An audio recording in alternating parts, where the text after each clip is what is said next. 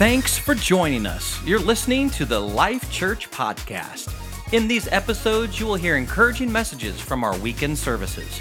If you'd like to know more about us, watch a live stream, or find the closest Eastern Iowa campus near you, go to lifechurchnow.org. What a beautiful day it is outside. And guess what? Today is Easter Sunday. Hallelujah. Amen. Let's celebrate that. Amen. I know it sounds like, why are we clapping? Well, here's why we're clapping.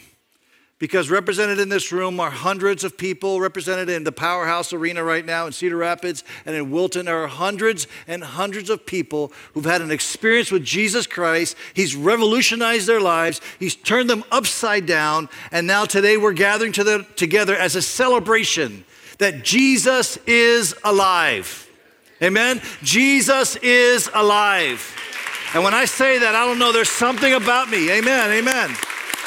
When I say that Jesus is alive, there's something that just reverberates inside of me like, God, it is true. This is why we do this. This is why we spend so much time and energy doing this, is because you are alive.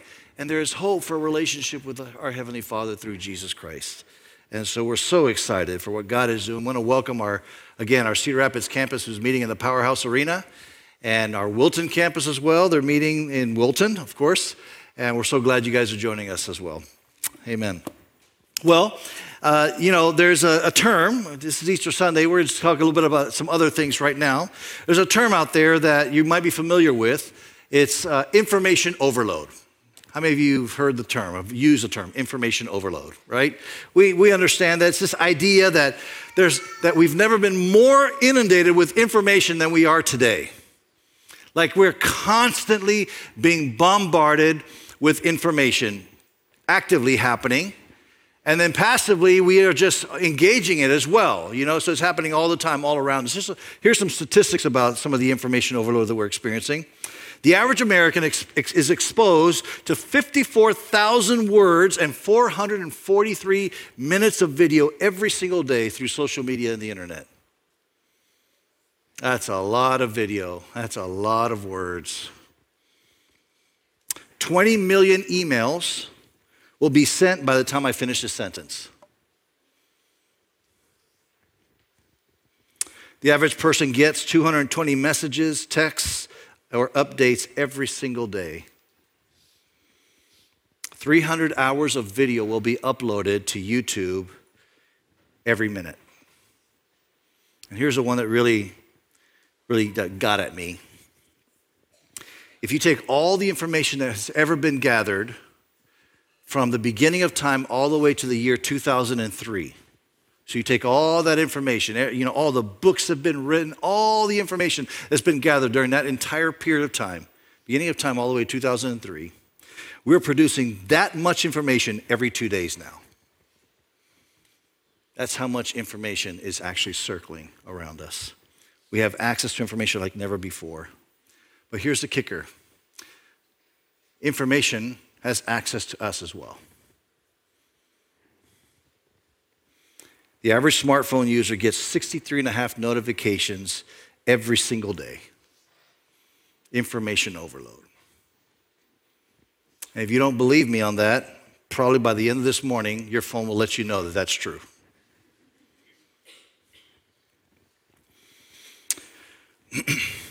now, information overload, we use that, we've talked about, we've experienced it, all of us have experienced it to some degree or another. It's now a diagnosable syndrome. It's called IFS, Information Fatigue Syndrome. And I think we identify with the fatigue part mostly, right? We feel overwhelmed by it, we feel fatigued by it. And one of the ways you know that this is true, that information, that there, this really is a syndrome, is that I said there is this thing called IFS, information fatigue syndrome. And there's some of you out there like, nah, I don't know if I believe that. Let me Google it. And you're looking for more information to prove that what I said was not true.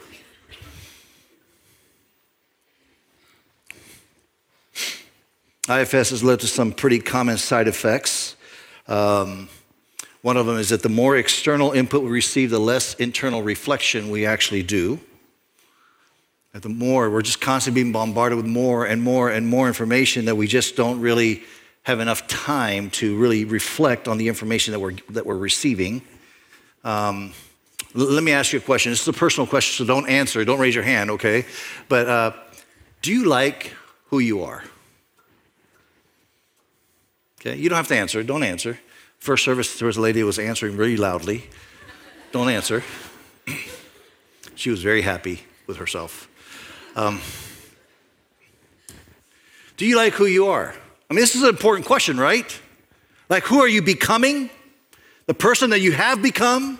The experiences in life that you've experienced in life, have they led to the place that you are content with who you are as a person? That's a very important question to be, to be thinking about, to be processing.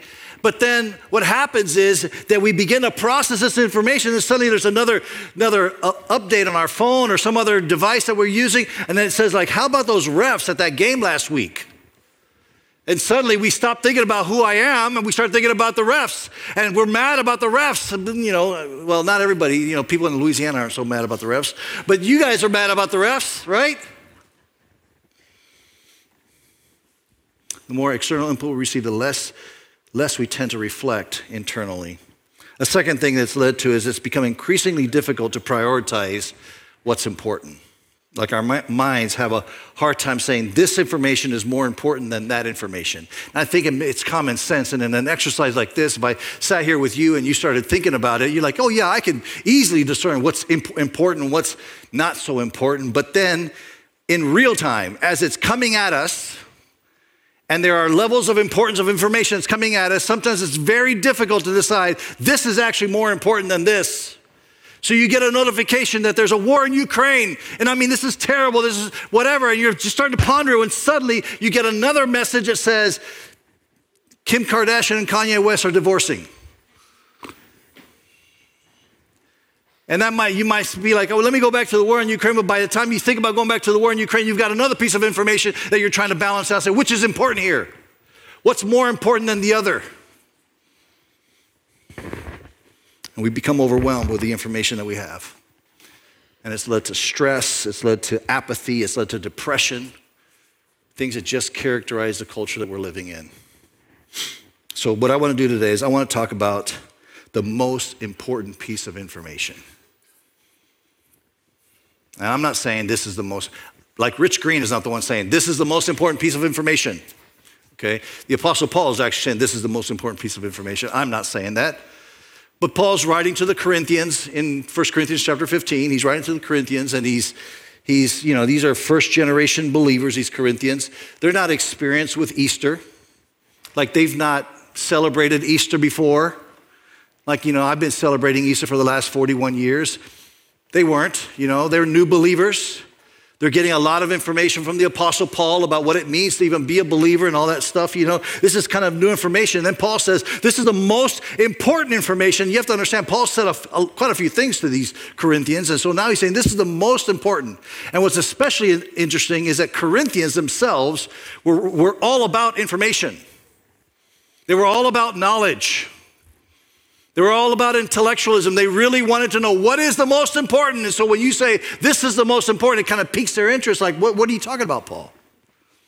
And so Paul says, this is the most important information. Here's what he says in uh, 1 Corinthians chapter 15, verse 3. He says, I passed on to you what is most important. Like Paul says it, not me, not Rich. Paul says, this is what's most important and what has also been passed on to me. Like Paul says, I'm telling you some information that is the most important. You guys have all kinds of information. You know all kinds of stuff. In this room, there are people, there are brilliant people in this room. And you have access to a lot of information. Like you yourself, the, you know, what you've stored up in your books and your libraries, you have access to all kinds of information. Plus, you also have a device in front of you that can search anything and come up with information. And Paul's saying this is information that's above all of that. This is the most important piece of information. It was passed on to me. I'm passing on to you. It was passed on to me. He goes on, and this is it Christ died for our sins. Christ died for our sins. That's most important, just as the scripture said. He was buried and he was raised from the dead on the third day, just as the scripture said. And Paul says, This is the most important information. And what makes it important is not so much that Christ died for our sins, that he was raised from the dead. I mean, that's true. That's all true. It's an event that happened in history, and that's important in itself right? It's important that you know that our faith is founded on not just a, you know, a tradition or some theory, it's founded on some facts, on some things that actually happen in human history. But what really makes it important is that it's the implications of it. Like it has implications for your life right now. This is not just history that you're learning, you're learning something about history that actually has something to do with you today. That's what makes it really, really important. And this is the importance of Easter, that it has implications for you and I right now. And then Paul kind of goes on about what, why is it important and all that. he says in first, verse 17, if Christ hasn't been raised from the dead, then your faith is useless. Like if these things had not happened, then what you are, you're sitting here right now, you're saying, I believe in God, whatever, but if Jesus wasn't raised from the dead, it's completely useless. Like you got all dressed up this morning. I got my, my trusty velvet coat. Okay? Here's a little backstory on this velvet coat. I've had this coat since 1994, believe it or not. What's that? Is that 30 years almost? Oh, it's 29 years. Wow. That's, I've had this coat for 29 years. I bought it in 1994. I wore it a few times at church, and then they were like, dude, that coat's way too shiny. You can't wear that. And I put it in the closet for a lot of years. And about six years ago, I resurrected it. I just put it back on because I've been in and out of this coat for some time. Uh, you know, in and out, in and out, because I can't button it sometimes, and sometimes I could, you know, all that. and so, um, and so I pull it out about six years ago, and all these young people, like well, young, relatively young, you know, 35 and under young, um, come to me and say, Wow, love your coat. Nice coat. Everybody's kind of flattering me with that, so now I wear it more often but I only wear it on Easter Sunday, so or Christmas. So you, yeah. Anyways, you, for those of you that are regular here, you know that I don't wear a coat all the time. I don't know why I'm talking about coats, but going through all this effort of getting dressed up, finding a place to park in the parking lot, you know, coming, you know, first service is leaving, second service is coming. There's like, we're fighting for parking spaces. We're trying to navigate the lobby, trying to get, make sure there's enough donuts for me and my kids. You know, all that, all that stuff that we're doing, all the effort that we're going through, it's useless if Christ hasn't been raised from the dead. It's absolutely useless. It's of no value whatsoever. This is what Paul is saying. In fact, he says a few verses later that if Christ hadn't been raised from the dead, we should be pitied. People should feel sorry for us for the life that we're living because we're believing some kind of lie. If Christ hasn't been raised from the dead, then you're still guilty in your sins, he says. Whatever guilt, shame, and sin, sinfulness that you sense in your life, it's still there if Christ hasn't been raised from the dead. You're still separated from God. You still owe a debt that you cannot repay. You still live under this condemnation of death that you can't seem to overcome if Christ had not been raised from the dead. But because Jesus has been raised, we can be set free from sin. Amen. You and I, that's why we're here because we're experiencing the freedom that comes through Jesus Christ and because he was raised from the dead. I remember when I was a teenager, I was, uh, well, I grew up in the country of Panama. Some of you know that. And, um, and I, uh, I, there's a little, little store. I say a store, it wasn't really a store, it was a house. I lived in a neighborhood called Nueva California in, in Panama City. And, um, and in our neighborhood, there was a lady around the corner from our house that had a, like an, a store at her house, right? It was her house, but she had kind of opened it up and she would sell things like laundry soap and detergent and, I mean, and, and, and bath soap and ice cold cokes and cookies and those kind of things, you know. Just small little items, not a big store, small little, you know, four by four kind of, you know, shed thing that she had. That's where she sold these things out of. And so on a hot summer day, my friends and I, we love, we'd go play basketball. And then after basketball, we'd go to her house and we'd, you know, come, come up to her fence. And her name was Marta, Doña Marta. Hey, Doña Marta, can I have a Coke? And can I have a, a pack of cookies? You know, I would order some Coke and cookies, you know, and it would cost 25 cents. I always had a trusty quarter in my pocket, pull that quarter out, pay her with the 25 cents. And and I'd have we, my friends and I would sit on the curb and we'd drink this Coke and cookies. That's what we would do on, on hot summer days. This is one day that I, I went there and I ordered my traditional Coke and cookie. And I'm sitting there, and, and then I realized, I kind of reached into my pocket, and I realized I did not have the quarter in my pocket. I realized I had a, a hole in my pocket actually, and the quarter must have fallen out somewhere. and so I started going, I was already drinking the Coke, I was already eating the cookies, and so I started going through this thing in my head like, I, I don't know how to pay her. I don't have money to pay her. Now I know you're thinking, well, it's just a quarter, Rich, just go home and get another quarter. You live around the corner. But man, this is a long time ago. Quarters were hard to come by for a 14 year old kid, right? I mean, uh, they just was, uh, didn't have money, literally did not have money. And so uh, I'm, I'm just going through this what am I going to do? What am I going to do? What am I going to do? And, uh, and then Doña Marta, who was kind of older now and kind of forgetful about a lot of things, she came up and said, Hey, Ricky, did you pay me for the Coke and the cookies? And like I was in my head ready to tell her, you know, hey, I'm sorry, I forgot, I lost my quarter, whatever. But like w- without skipping a beat, I said, oh yeah, remember you were you were coming and the dog was over there and I had my back to the fence and now you and I gave you the quarter. You don't remember?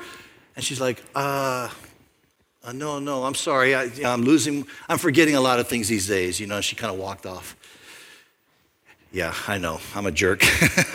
I get it. Um, I felt horrible.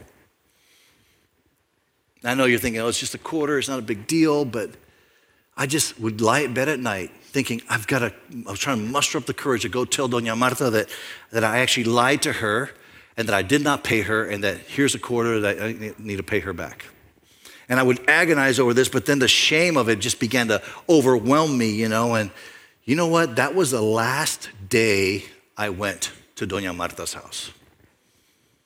My friends would say, Hey, Ricky, let's go get some Coke. So, nah, I got other things to do. I wouldn't go. I mean, I was avoid, like she lived around, like if you from our house, you would go up this hill to get to a bus stop that was at the top of the hill. You have to go up this hill, make a left right in front of her house, and go up. I would not go that way to catch the bus. I would literally walk through this path in the jungle on the this side of the houses to get to the bus stop because I just did not want to pass by her house. Shame made me hide. Shame. We see this in Genesis as well. Genesis 3, Adam and Eve, you know, they sin, sin enters the world, and what's the first response is that they, they're ashamed and they hide from God.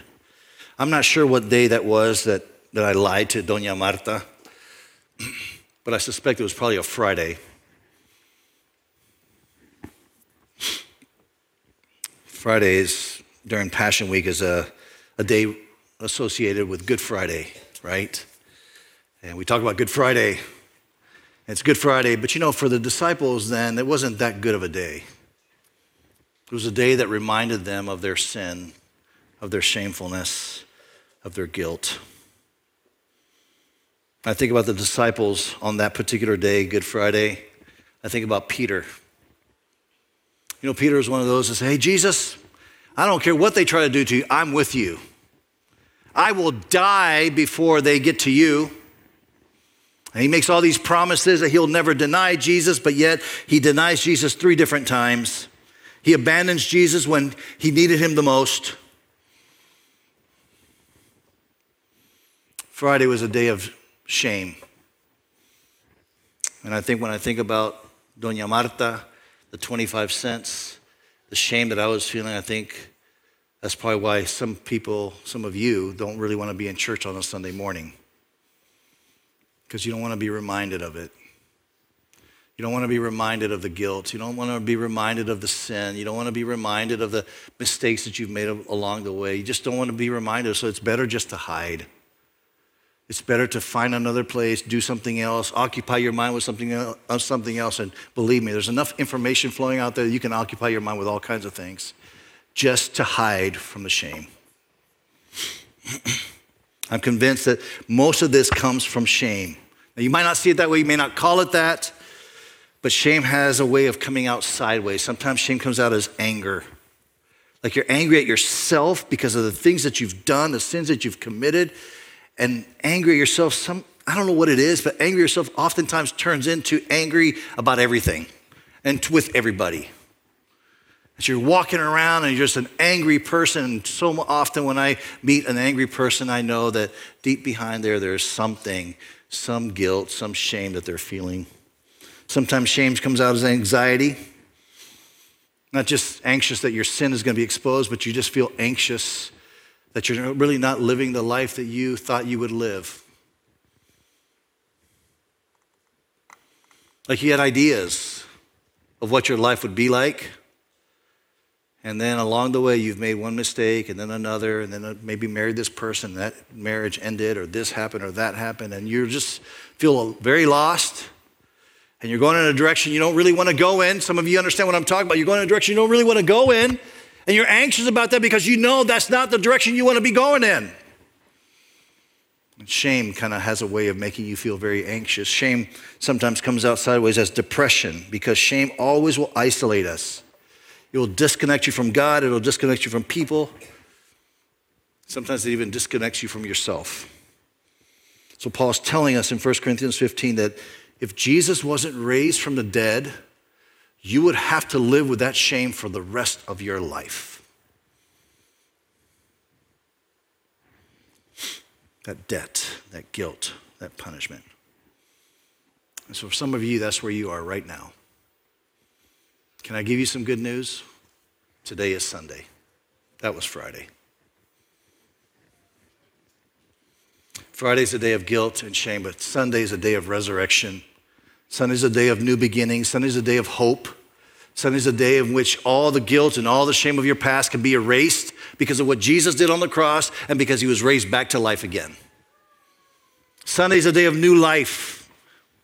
I love the story in, in, in Mark. I, this week, I, I, decided to spend some time just reading through the passion stories and the different gospels. And, and I just got struck. I, I read through Matthew, then I read through Mark, and I got struck in Mark, but then I kept reading. I went through Luke and then, and then John, and then I went right back to Mark again because there was something that just, just popped out at me in Mark. I'm just going to read this passage to you. Mark 16, verse 2, it says, Very early on Sunday morning, just at sunrise, just at sunrise, they went to the tomb. These talk about the women that were going to anoint the body of Jesus. On the way, they, on the way, they were asking each other, Who will roll away the stone for us from the entrance of the tomb? But as they arrived, they looked up, they looked up and saw the stone, which was very large and already had been rolled away, rolled aside. When they entered the tomb, they saw a young man clothed in white robe, in a white robe, sitting on the right side. He was an angel. The women were shocked, but the angel said, Don't, don't, be, don't be afraid, don't be alarmed. You are looking for Jesus of Nazareth, who was crucified. Uh, you know, they add this piece of information here. Let's, don't be alarmed, who, who was crucified, because it's just to, important to know that he actually was dead. Like it wasn't like this, you know, he was there's some theories out there that he was crucified but he really didn't die and then he kind of recovered from his wounds and he came back to life again and that's really that's what happened but no that's not the angel's making it very clear. He was crucified, he was dead. He was dead. Who was crucified I'll find my place. He isn't there. He's risen from the dead. Look, this is where they laid his body. Now, this is the, the piece that just jumped out at me when I was reading it this week. Now, go and tell his disciples, including Peter. Remember Peter? The one who said, I'll never deny you.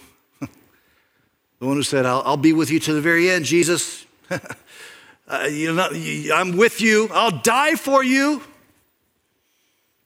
And now he's walking around with all this guilt and all this shame because he's standing there, he saw Jesus crucified, and he realized that he wasn't there for Jesus, and he realized that the very thing he said he would not do, he did. And some of you identify with that. Some of you understand what I'm talking about. How many times have we said, I'll never do that again? And then we go right back to it and we do it again. And we sin over and over and over again, and then we wonder, is there any hope? And let me tell you something because of what Jesus has done, there is hope. The angel says, Go and tell the disciples, including or especially Peter. Like Peter needs to hear this good news. He doesn't have to walk around in guilt and shame anymore. He doesn't have to feel the burden of sin anymore because I am alive. And there is hope. And some of you understand that. That's what Easter is for you today. Like you're hearing this and it's, hey, go tell everybody about Easter, but especially Christopher. Go tell everybody about Easter, but especially Sarah. Go tell everybody about Easter, but especially, especially you. You need to know that there are there is implications for, for the resurrection of Jesus Christ in your life right now.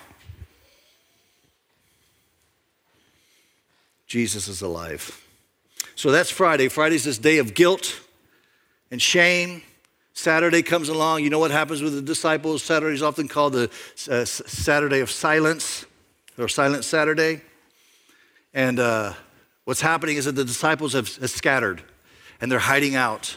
They're afraid. They're saying to themselves, they did this to Jesus. We're his disciples. They're going to do it to us next.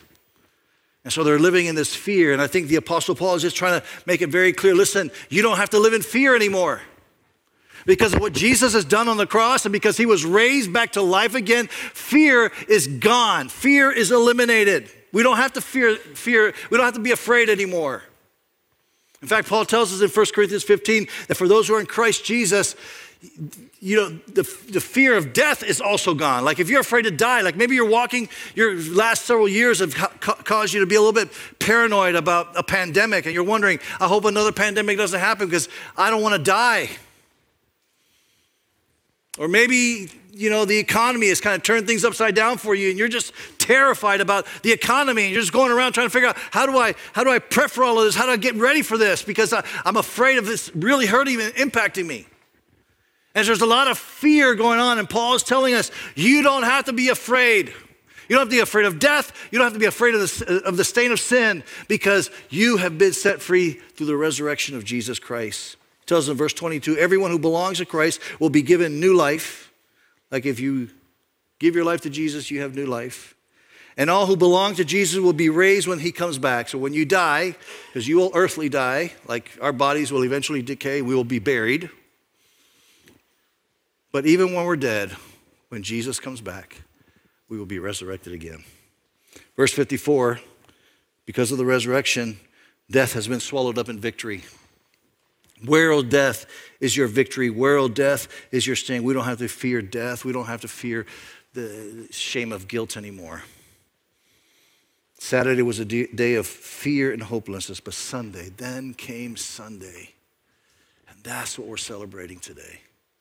That's what, we're, that's what we're shouting about. That's why you got all dressed up today, because of the resurrection of Jesus Christ. A few years back, I was um, baptizing somebody in, in North Liberty. We used to have a baptismal that you would stand on the outside of the baptismal and they would step into the baptismal. And that was a small kind of thing. And there's a man that was being, I don't really, I was thinking about him, but I can't remember his name.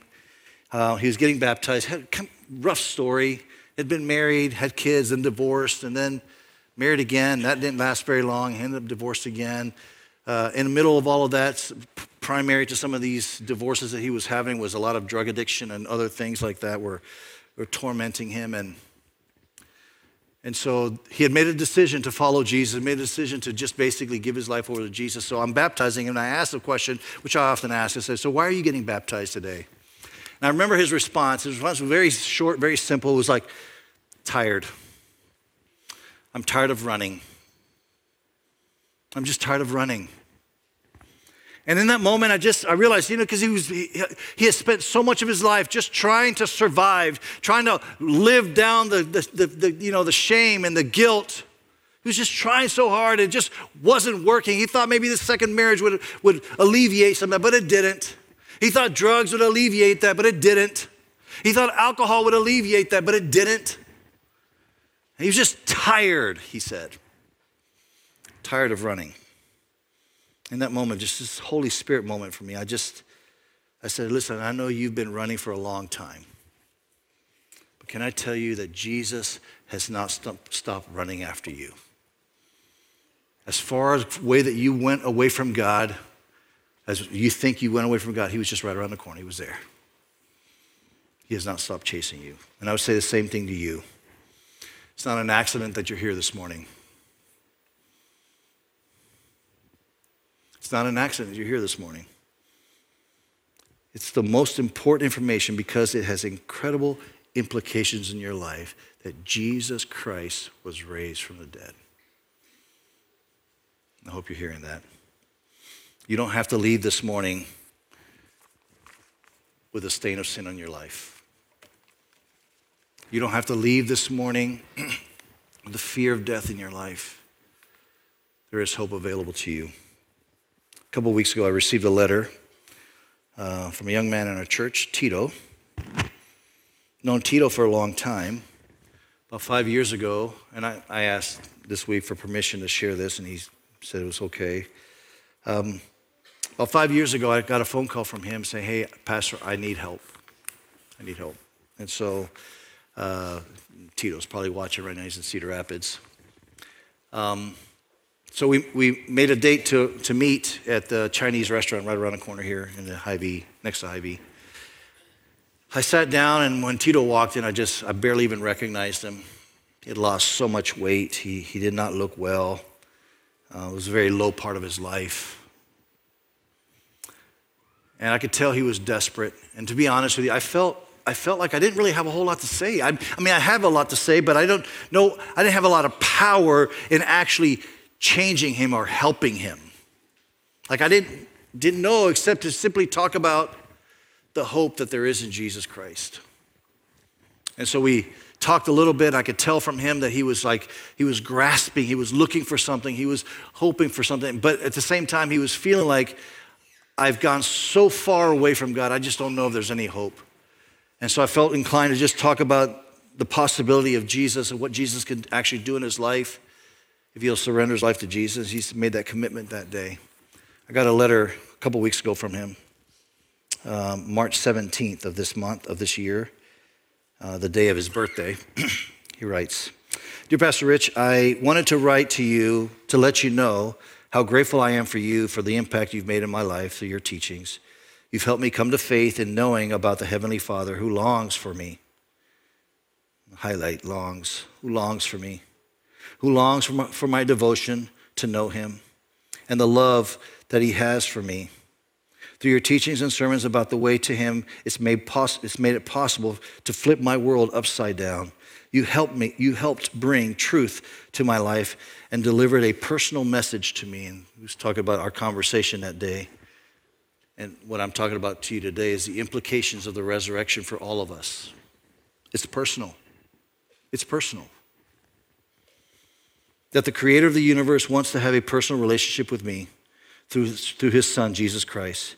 As I celebrate my 36th birthday tomorrow, I'm reminded of my eternal birthday at the end of March that was set in motion five years ago to be born again to the Christian faith.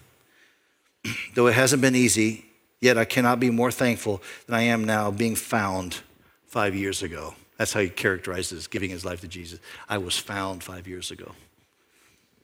I was lifeless. And I'm a witness to that, by the way. I saw it. He was lifeless. But God revived my heart and restored my whole being since. It has been five years since I've given my life to Christ. I am writing this to thank you. To this day, this is what I have to say to the freedom that I am discovering in Christ. I no longer belong to this world, he says. Like I used to, but I no longer belong to this world. I am alive because of him, and my freedom is written in his nail scarred hands. My past is far from me. I'm set apart for him and his gospel. My life is not conformed, is not conformed by the patterns of this world. My life has been transformed, my very being and renewing my thoughts through, through his word, renewing my thoughts. But I do not think of myself highly. With a sober mind, I filter every situation and circumstance by faith through the word of God. And He goes on, he talks a little bit about how he hopes that many more like him will come to know Jesus Christ. This week I was texting with him asking permission to share this letter. And his simple response I said, Hey, Tito, do you mind if I share parts of your letter uh, to church on Sunday? And his response was, Absolutely, my life is a miracle. And I know what he's thinking. I know exactly what he's thinking. He's thinking when he thinks back five years, he realizes I was lifeless and hopeless. There's no way, there's no chance, I'm gonna say this this way, pardon from the way I say it, there was no chance in hell that I would have a life, the life that I'm having right now. But Jesus came and has set me free. Because of the resurrection of Jesus Christ, I now have a new life, he's telling us. And I believe that that same miracle God wants to do in some of your lives here this morning. I'm going to ask us to stand. We're going to take a moment to pray. And here's what I want you to do We're going to pray a collective prayer. So, what I'm, I'm going to pray, and you're going to repeat after me. All of us are. Okay, we're not going to embarrass anybody. I know that. I know it's uh, it's it's it, you know the, the, way to do it is basically ask a person to raise their hand and say, "Hey, I'm giving my life to Jesus today," and that person prays. Um, and we, we might have people here that might try to count those hands, but I'm not really interested in numbers of hands raised. That's not what I'm interested in. What I'm interested in is in you. Tell him that Jesus is alive, but especially Peter, especially you. I'm interested in you experiencing Jesus Christ and getting on a journey of getting to know him better and more and more and more. And so, if you're here this morning and you've never given your life to Jesus Christ, if you're watching from Cedar Rapids or you're watching from Wilton and you've never given your life to Jesus Christ, I'm asking you to do something. I'm asking you to take a, a bold step of faith, and that is pull this card out, this connection card. It says, Welcome home. On the back, it, you know, you could put your details like your name, email address, a way to get, get in touch with you. At the very bottom, there's a little check box where you could put, Today I decided for the first time to follow Jesus. We want to collect these cards and we want our team here to start following up with you on that. Like I said, we're not interested in hands raised. I could ask you to raise your hands. There'd be, you know, there'd be 30, 40 people raise their hands here this morning. That's great. We can say 40 people gave their life to Jesus in second service. That's not that important. That it's important, but that's not what matters. What matters is that you are serious about your decision to follow Jesus Christ. And you start walking on a journey of discipleship with him. And that's where we come in. That's what we want to do. We want to walk with you on that. And so this morning, you've never given your life to Jesus Christ. If it's the first time ever, or maybe you, as a kid, you remember being very faithful in church, but then you kind of walked away. Or maybe right now you would say that you've been living a life that is kind of like a, a, double life. Like I pretend to be a Christian, but man, my life is far from being a follower of Jesus Christ. I'm not really living for Him. And I want to ask you this morning to make that decision to follow Him. Amen?